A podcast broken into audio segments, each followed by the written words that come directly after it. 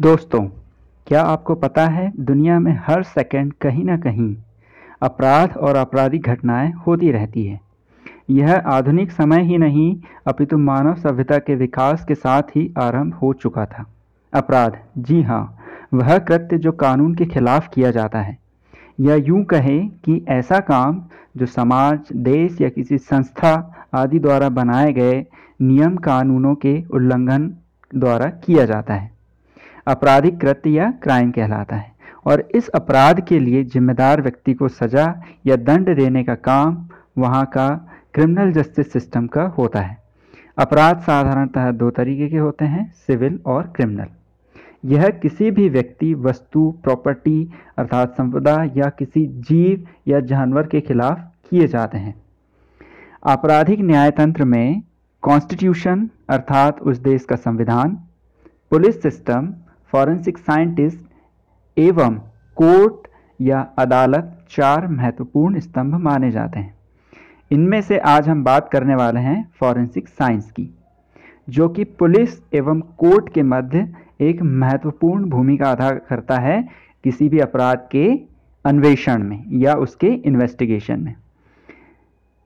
Forensic शब्द की उत्पत्ति वैसे तो फॉरेंसिस जो कि एक लैटिन भाषा का शब्द है, से मानी जाती है, जिसका अर्थ होता है जनता या ओपन कोर्ट। यह शब्द फोरम से भी निकटता या समानता रखता है। यह वह स्थान हुआ करता था, जहाँ रोमन अपने कोर्ट के सेशन एग्जीक्यूट किया करते थे। चूँकि यह न्याय से संबंधित था इसलिए इसे फॉरेंसिक साइंस कहा जाने लगा, जिसका हिंदी में अर्थ होता है न्यायालयिक विज्ञान या विधि विज्ञान। ये तो इसका प्राचीन अर्थ हो गया। आइए अब हम चलते हैं आधुनिक काल की ओर, जिसमें अंतर्राष्ट्रीय ख्याति प्राप्त प्रोफेसर फॉरेंसिक एक्सपर्ट्स और फॉरेंसिक साइंटिस्ट ने अपने अनुभवों के आधार पर इसे सटीक तरीके से परिभाषित किया है।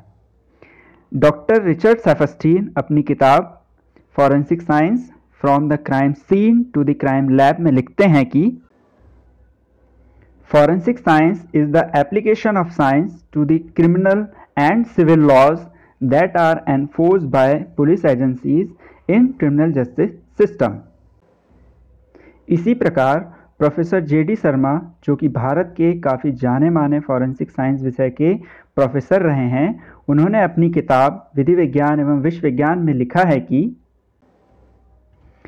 विधि विज्ञान वह विज्ञान है जिसमें विभिन्न विज्ञानों के ज्ञान का उपयोग कानून के प्रयोजन के लिए किया जाता है। दूसरी एक अन्य परिभाषा कहती है कि यह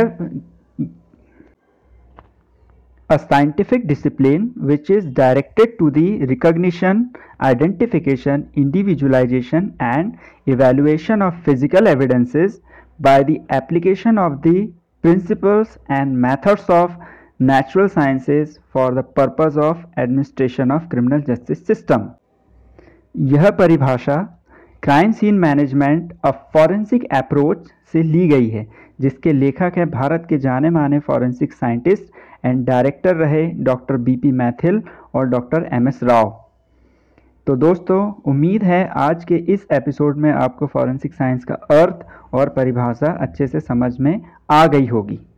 इन तीनों परिभाषाओं को पढ़ने एवं समझने के बाद निष्कर्ष तो यही निकलता है कि नॉलेज फॉर जस्टिस ही फॉरेंसिक साइंस या न्यायालयिक विज्ञान कहलाता है।